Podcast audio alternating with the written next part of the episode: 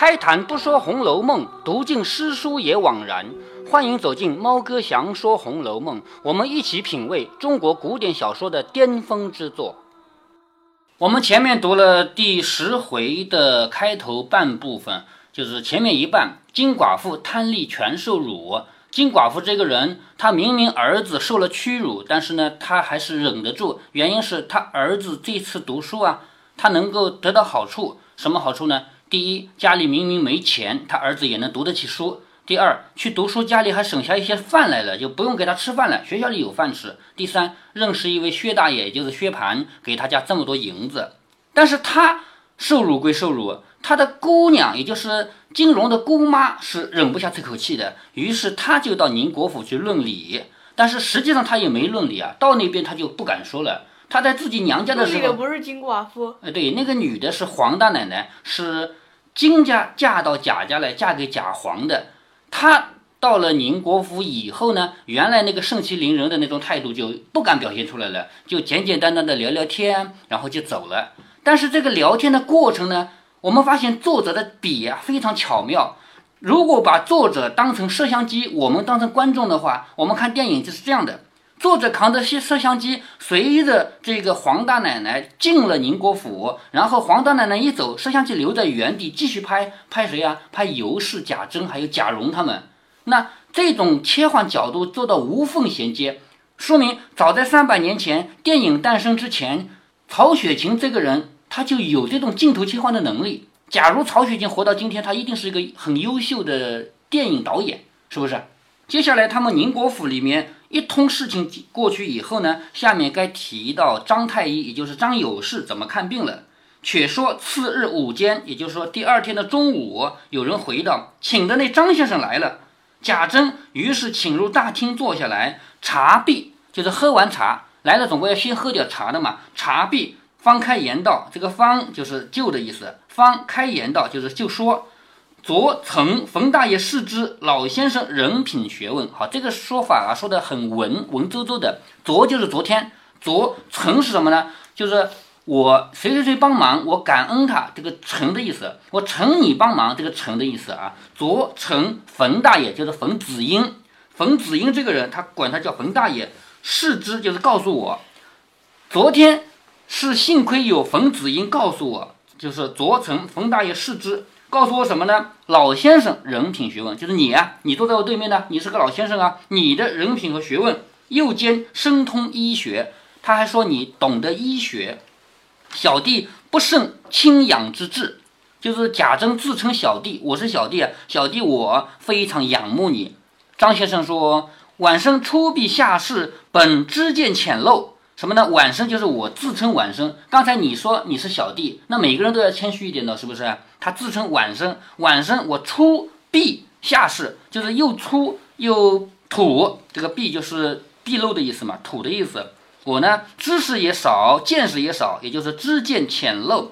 昨因冯大爷视之，大人家地谦恭下士，又曾呼喊，敢不奉命。什么意思呢？昨天冯子英啊，其实冯子英是他的学生，他不应该叫冯大爷，但是呢，现在在客人家里嘛，对不对？在人家家里嘛，他就说昨天因为冯大爷这个人告诉我说什么呢？说你们贾家啊，谦恭下士，就谦虚对待下面的人很好，叫谦恭下士。又曾呼唤我，又感蒙你拿着你的帖子，你虽然没亲自去，但是你家人拿着你的帖子去请我的，对不对？又曾你呼唤，敢不奉命，我怎么敢不来呢？但毫无实学，倍增汗颜，就是因为我没有真才实学，我没有才能，所以我汗哒哒的流汗了，汗颜，这个是谦虚的话吧，是不是？你看古人他们互相聊天说的话文绉绉的，跟这个《红楼梦》本身的文本好像不一样，是不是？因为一群念书的人，一群读书人到一起说话就是这样的，我们不懂的是他们那种文绉绉的话，但是《红楼梦》没有采用这种话来写。贾珍说，先生何必过谦，就是你啊，干嘛这么谦虚？就请先生进去看看儿妇，就是请你到里面去看看儿媳妇，仰仗高明，以示下怀。仰仗依靠，高明就是你啊，你这个高明的医术嘛，依靠你这个高明的医术，以释放我们的这个内心的忧虑，叫以示下怀。于是贾蓉同了进去，你看带到房间里去的是贾蓉，为什么要贾蓉带进去啊？因为里面是秦可卿躺在房间里面，贾政是不能进去的，你公公和儿媳妇之间啊，虽然说咱们知道他们偷情啊，但是偷情也只能偷，是不是啊？名人是不能进去的，对不对啊？所以真正带进去的是贾蓉，贾蓉是她的丈夫，是可以进这个房间的，知道了吧？进房间的除了女眷以外，比如说尤氏，尤氏可以进去，因为是女人嘛，对不对？还有就是她自己的丈夫。贾蓉同了进去，到了贾蓉的居室，见了秦氏哈，到里面去啊，见到了秦可卿，向贾蓉说：“这就是尊夫人啦。”就是张有事问贾蓉：“这就是你老婆吗？这就是尊夫人啦。”等等，说好女人可以进来，她丈夫也可以进来，对呀、不是说男女授受不亲的吗？他们进来也不会说不相干的人也进来，能进来的不就是自己家的妈妈啊、女儿啊，还有自己家的丫鬟啊，就自己家人嘛。什么男女授受不亲？贾宝玉服侍他的不都是丫鬟吗？对不对？这个不存在啊。好，所以张有事到了里面说：“这就是你的老婆吗？”贾蓉说：“正是，请先生坐下，让我把贱内的病说一说再看脉。”贱内知道的吧？知道。知道贱内的病，我把我老婆的病说一说，你再看脉。看脉就是搭脉。那先生说：“依小弟的意思，还是先看过脉再说吧。”你看这个医生有水平。一般的人是怎么看病的？我们到爷爷老家去，你还记得那有一个假的城墙吗？就是孟河，记得。哎，那个城墙旁边有一个有点像古建筑的房子，其实是最近新造的啊。那个房子是什么作用的呢？知道吗？不知道。是孟河一派的故居。孟河一派为什么这四个字连在一起说呢？就是孟河那个地方有几个名医，很出名的医生。为什么这个地方医生特别出名呢？原因是他在清朝末年给慈禧老太后看过病，但是慈禧老太后她是一个太后啊，什么人都能见着她的。你说一个普普通通的人去能见她吗？见不着，是不是啊？那这个太医怎么看病的呢？拿一根布，就那个《西游记》，你总知道的吧？《西游记》拿根绳子，里面绑在手腕上，外面就大副脉来了，是不是？慈禧是什么人？慈禧不就是太后吗？清朝末年的一个很著名的太后吗？皇帝的奶奶，皇帝的妈妈啊。他亲儿子是皇帝的时候，他就是太后，对不对？他亲儿子死了以后，他的侄儿同时也是外孙，因为他的妹妹嫁给了小叔子，就是这个小孩既是侄儿又是外孙，也又来当皇帝，就是等于他当了两个皇帝的妈妈。就这个小孩是他抚养长大的嘛，是他一直是太后。那太后这么尊贵的人，这样辈分不对？辈分对的，没错，就是。姐妹两个同时嫁给兄弟两个，这有什么不对啊？很对嘛，是不是啊？这户人家有姐妹两个，那说是既是什么又是什么的。对，他的侄儿同时是他的外孙，这个是完全是同一辈嘛？侄儿和外孙是同一辈吗？不是那个外孙，不是那个孙子的孙啊，是外甥。哎，外甥，对对，侄儿和外甥他是同一辈嘛？这个小孩既是侄儿又是外甥，也当了皇帝，因为他亲儿子死了，是吧？亲儿子当皇帝没当多少年死了嘛，所以这个人当皇帝。那这种情况下，他当了40年的太后，就是他整整掌权掌40年，这么厉害的一个人。那他生病，你说随便去一个医生就能搭他的脉，你怎么可能啊？天差地别的，是吧？所以他也学《西游记》，拿一根绳子，拿一块那个布啊，丝绸，一头绑在老太后的手腕上，一头来搭。老太后有什么病？你说这怎么可能嘛？是不是？他实际上是假的。他实际上是去问问别人自己的生活规律。对对，这个我跟你讲到过，是不是？我小时候，我10几岁的时候，我的伯父给我讲的，说咱们知道的什么名医，其实不是靠这个搭脉，这个搭脉都是假的，是为了给旁人看的。其实是什么？是问宫女啊、太监，最近老太后吃什么？最近老太后有什么问题？告诉了你之后，你当然就知道她有什么病了。虽然没见到她，但是也能知道她的症状嘛。就通过这种方式看病，而那个搭脉就是骗人的。但是你看啊，这里张有事不一样，张有事跑到秦可卿这里来以后，贾蓉说：“我先把这个症状跟你说了，你再去搭脉好不好？”那如果真的是这样的话，你就说明这个人不就是搭脉是假的吗？对不对？但是张有事不要，他说：“我先搭脉，我搭完脉，我再告诉你他是什么病，你看看对不对？”那这就说明张有事是真有水平，对不对？是吧？好，我们继续读啊。张有事说：“我看还是先搭脉再说吧。我是初造尊府，初就是当初第一次的意思，造就是造访，我是第一次来到你家，叫初造尊府，本来也不晓得什么，但是我们冯大爷务必叫小弟过来看看，小弟就是自己谦称嘛，小弟，冯大爷叫我务必过来看看，小弟所以不得不来，就是冯子英叫我来，我才不得不来的。如今看了慢戏，你看看小弟说的对还是不对，再将这些日子的病事讲一讲，就是我先当麦，我先告诉你你老婆得了什么病，然后你看我说的对不对，如果我说的对，你再把你老婆的病告诉我。那这就是他很有自信，他认为他是能看出病来的，是不是？说大家斟酌一个方儿，可用不可用。那个时候大爷在定夺，好，这个大爷指的是贾蓉，因为他在跟贾蓉说话嘛。贾蓉说：“先生实在高明，这样的医生真是没听说过，是不是啊？不需要问。”直接去丹麦就能知道他的病了，先生实在高明，如今恨相见之晚，就请先生看一看脉息可治不可治，以便使家父母放心。家父母就是我的父母啊，就是你来看看我老婆的病是可治还是不可治，然后这样可以让我的父母放心。于是家下媳妇们捧过大银枕来，银枕是什么东西呢？就是一个样子像枕头但是很小的一个东西，手臂伸出来以后没有直接放在床板或者被子上，而是放在这个东西上面，然后医生就去搭他手腕上的脉，这个东西叫银枕。一面给秦氏拉着袖口露出脉来，好，把袖子一拉，这个脉就出来了。先生方伸手按右手脉上，右手就是这只手啊，这样搭，先搭秦可卿的右手手脉，调息了质数，凝神细整了半刻功夫，这个时间有点长了啊。古代的时辰，一个时辰就是2小时吧，对不对？一个时辰分为8刻，其实就是1个小时是4刻，那半刻功夫但有10分钟左右了，是不是？所以有半刻，对啊，半刻不就是1刻15分钟、对对对，那半刻7.5分、对对对，就是大概这么说。那个时候也不会看着表，对吧？大概这么长时间啊，你就搭脉搭了这么长时间，已经时间不短了。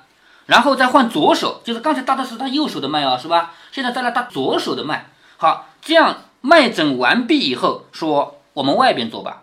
就是好，2个手的脉都搭过了，他有什么病我知道了，咱们到外面去说话吧。你看这个医生水平这么高，就这样搭搭就能到外面去说话了。贾蓉于是同先生到外间房里的床上坐下，就是2人也没有坐在什么桌子边啊椅子上，就坐在外面的那个床上。一个婆子端了茶来，贾蓉说：“先生请茶。”就是人家上你的门，你总是要有不停的给茶喝嘛，是吧？先生请茶，于是陪先生吃了茶，就是请你喝茶还不够，我陪着你喝茶，表示你是很尊贵的。于是就问先生看这个脉息还治不治得，就是这个病还能不能治？先生说：“看得尊夫人这个脉息啊，左寸成数。”右关沉浮，好，这里有很多很多个术语啊，大体上跟你说一下。来，你把手伸出来，来，我来给你搭脉啊。搭脉是这样搭的，是吧？好，这里我有3个手指头去搭你的脉，你发现没有？3个手指头，这个离你最远的这个是你的寸，知道了吗？这个是你的关，又不疼干嘛？这个是你的尺，知道了吗？按理说我3个手指头按下去，我都能感觉到扑咚扑咚扑咚跳动，是不是？你自己按下就知道了，你自己这样按，是不是3个手指都能感觉到扑咚扑咚扑咚跳？有没有？那就只有一个感觉到，因为你没摸到位置上。你可以这样摸，这样，这样，你其中有一个指头感觉到跳了没有？然后再把另外2个靠上去，这样，这样，其中先一个手指头先感觉到按下去，感觉到跳。能不能感觉到3个手指都感觉到它跳？能不能？不能就算了啊，不能就算了啊，以后再说啊。那现在告诉你啊，这3个手指都按下去，离你最远的这个叫寸，这个位置叫寸，中间这个位置叫关，这个位置叫尺。寸关尺。对，寸关尺。那寸关尺说明什么呢？左右都有寸关尺，6个位置，是不是？好，医生说。你这个寸的位置啊，这个脉跳的是有劲还是没有劲，有力没有力，是跳得快还是慢，这个都有讲究。好，寸如果说跳得快慢，表示什么？我不记得啊，可能说这个表示心不好，这个表示肺不好，这个他们有一套理论的啊，这个其实是不靠谱的啊，就是古人的那套医学，咱们现在来检验的话，根本就站不住脚，是不是啊？好，但是呢，你别忘了，这个是在古代，这个小说就是古代写的，对不对？所以作者他也是站在古代的立场上，他也不可能说懂得现在的什么 CT 啊，什么口扫描啊，就是现在医学里拿个机器一扫就知道你肚子坏没坏，你是比如说你骨头断没断，拿个机器拍拍照就知道了，是不是啊？那古代肯定不知道，是不是啊？你说拍片吗？对呀，拍 CT 是一种更加精细的拍片，就是拍片只能拍到大方向上的断裂。如果说一个很细的裂缝什么的，那个拍片拍出来用 CT 扫描嘛，就是更加精细。咱们现在有这样的医学，古代没有，是不是啊？古代不仅仅张有士和贾蓉他不懂，就连作者曹雪芹他也不懂呀，是不是啊？所以他只能站在这个角度，所以来左手和右手的寸关尺分别什么什么样，然后就讲一大堆理论。大体上的理论是什么呢？就是说我寸的位置，大家觉得你的心或者肺或者肝好不好？具体是心还是肺我不懂啊，我也不去记这个东西，没有必要去记啊。也就是说，坐在他们这套理论上面，就可以通过这6个位置的脉来搭出你内脏好和不好，明白了吧？嗯啊，那我们就要看到那张纸了。你把那张纸拿出来，这个五行的东西，哎，上面就在第二张吧，第二张，第二张的反面，还是第三张的反面。哎，对，好，我们来看五行啊。五行这个东西究竟是怎么回事呢？咱们古代的人以为天地万物都是由5种元素组合而成的，咱们现在肯定不相信，是不是啊？咱们现在学化学，你以后会学到啊，天地万物、宇宙又有几十种元素，现在已经发现100多种，但是最后那几种是不稳定的。最后那个100几号人的元素啊，排到100几、110几的元素都是不稳定的。为什么？因为越大越不稳定，它会自己会放射性的会衰化掉、衰减掉。越大越不稳定。哎，越大越不稳定。是按大小排的吗？就是按大小排，按自己的内部的带电粒子和那个不带电，就是里面的质子和中子，听说过没有？听说过。哎，就按里面的质子和中子的个数排的。那越到后来，就是质子数达到90几、100多的时候，这个原子就不稳定了，就是会在0.几秒钟之内就消失掉。所以这个咱们暂且不算它啊。那么天地万物是由什么呢？是由几十种元素组成的，这个我们能认，对不对？那我们人体内最常见的元素，碳、氢、氧、氮、磷、硫，这是最常见的。除此以外，铁、钙、镁、钠、钾哪个不含，对不对？所以我们不可以说这个世界是用金、木、水、火、土来组成的，对不对？是不是啊？那古代人家又不懂，古代人家认为所有天地万物是由金、木、水、火、土来组成的，而且他们牵强附会出了一种相生相克的理论啊。关于这个相生，你不要去背，其实很简单。水生木，因为有水就能长木头嘛，是吧？水生木，木生火，有火可以烧嘛，对不对？火生土，因为火生寒，寒了以后，烧了以后就会有灰，有灰，对吧？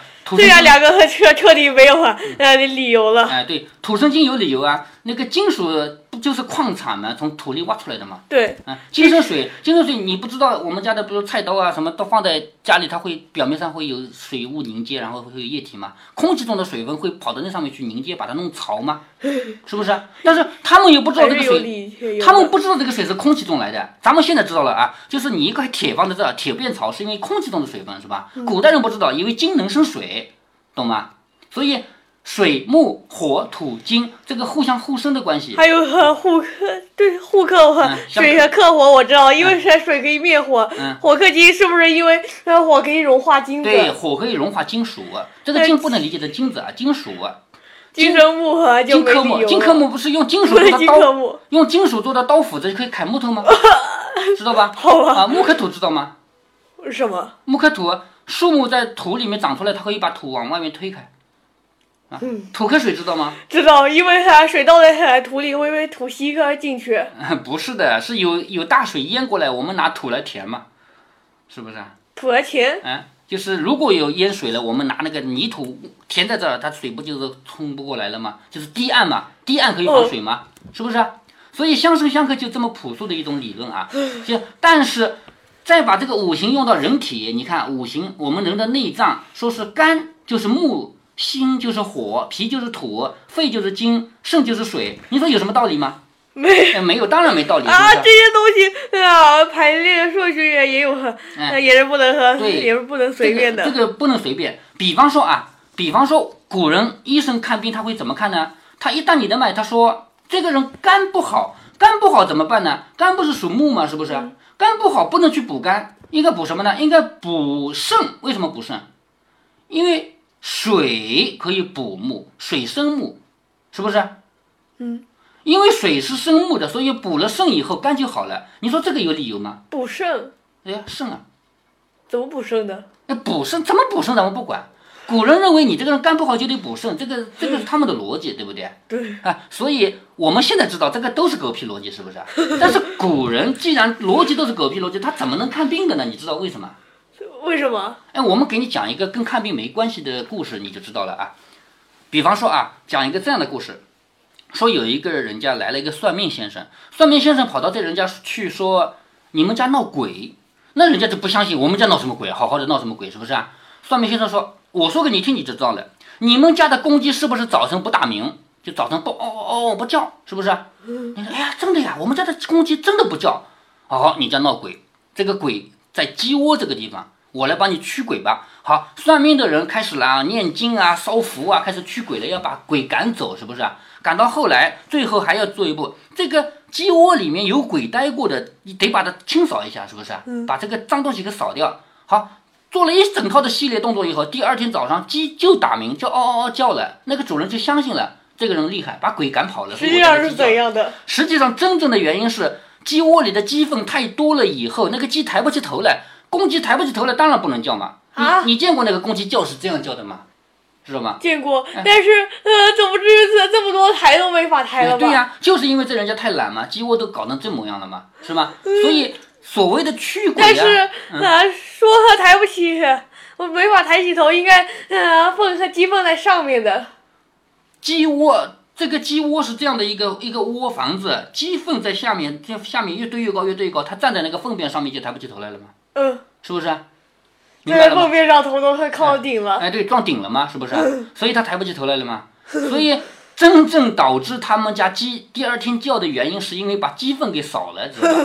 但是他又不会这样说，他只说你家的鬼被我赶跑了呀，是吧？所以我为什么给你讲这个道理呢？古人看病是这样子的，大大脉告诉你你的心不好，肝不好，所以肝不好是木不好嘛，是不是啊？木不好要补肾，然后给你一点药吃，最后这个病还真治好了。其实是什么原因呢？其实这个药真的能治这个症状，比如说有的人脸黄巴拉几的，就是营养不良，是不是啊？比如有的人早上就起不来，什么东西困啊，或者说浑身无力啊，出虚汗啊，这些都是症状，对不对？对，这个症状他是知道该用什么药的，就是某某药是能治这个症状，他都懂，但是中间那个理论是狗屁不通的，知道吧？所以古人的中医，我们说他中医有用还是没用，你要分两段来说。你说那个中医中药卖的药都没用吗？不可能，那个药是有用的，对不对？那个药有用是有用，但是你别相信那个金木水火土那一份儿。是不是意思就是说，中医治疗方式是很有用的，但是说法不靠谱。哎，对，中医理论不靠谱，但是中医的这个药和病啊是能一一对应起来的，是真有用，知道吗？所以我们再来看这个《红楼梦》就知道了，《红楼梦》它是300年前的作品，作者离不开当时的时代，你不能叫作者拿现代医学去也验证它的医理，对不对？所以我们要批判的读《红楼梦》啊，不能全信，是不是啊？好，我们到这儿先停一下，接下来再给你讲这个张有士怎么样金木水火土怎么样才分析他的病啊，叫戏穷源。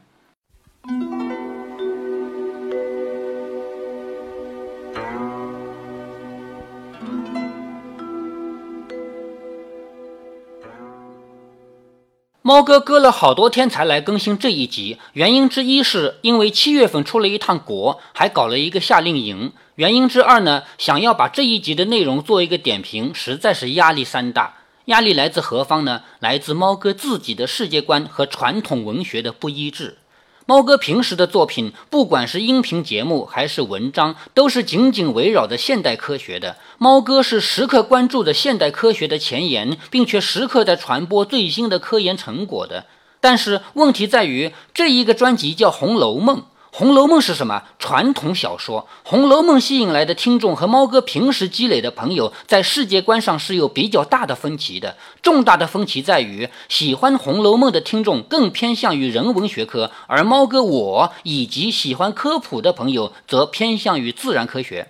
所以猫哥在其他地方对传统医学和现代医学进行点评的时候，从来没有冒出太大的反对声音。反对声音是有啊，不会太多，唯独在《红楼梦》中，猫哥顺口点评一下医学，会招来激烈的反对。好在大家听了我这么多节目，对我的节目质量还是比较认可，冲着这份面子并不会直接骂我的祖宗，但是我能感受到这份压力。猫哥详说《红楼梦》这个专辑，猫哥是读了3/4以后才开始在每一集的结尾进行一小段点评，然后全部结束以后才回来对前面的这些集进行补充。所以猫哥对传统医学和现代医学的点评，这里并不是第一次，第一次恰恰是在后面的内容里。那么在这一集里，猫哥就不来加太多太详细的内容了，只抛出一个观点，一个证据，再加一个点评。观点是，猫哥我是反对拿传统医学来看病的，简而言之，猫哥我是个反中医人士。证据先只说一个，别的留在后面的节目给大家展开。张有士也好，别的医生也好，给病人的手腕上搭脉，他搭的是什么呢？你一定会告诉我是动脉血管。没错，可是传统的医生并不这样认为，他们认为这个跳动的是经络，里面走的非但不是血液，是什么呢？而是中医所说的气。一直到清朝还这么认为。证据在哪儿呢？古代的证据在《灵枢》这本书里。《灵枢》大家不熟悉吗？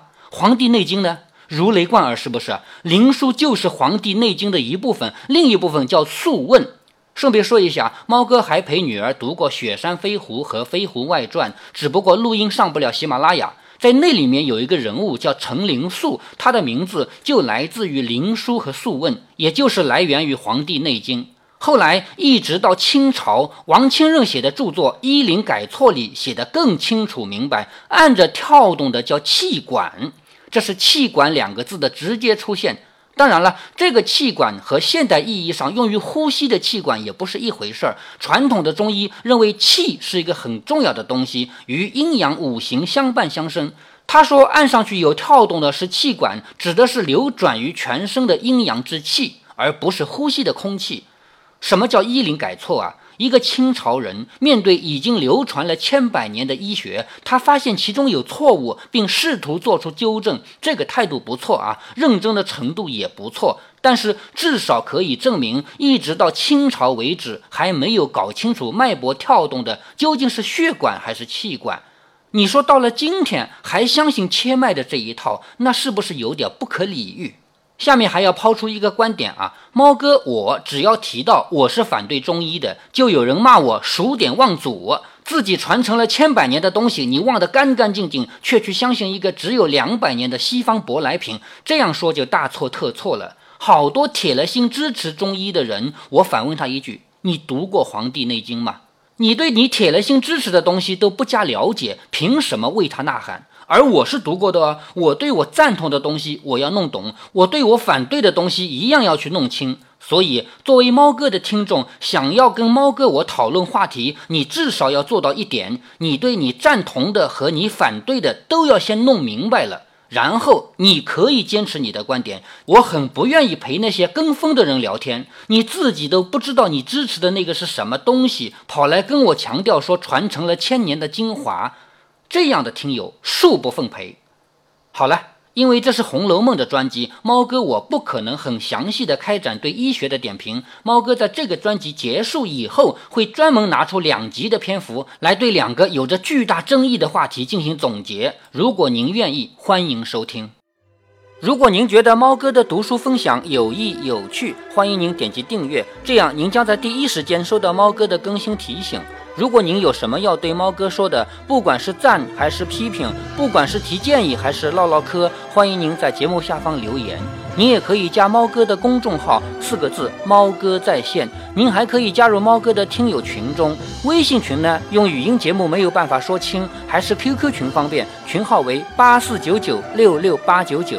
不管加入 QQ 群还是微信群，还是在节目下留言，还是在公众号留言，您都可以围绕着书中的智慧和读书的乐趣畅所欲言。好，再见。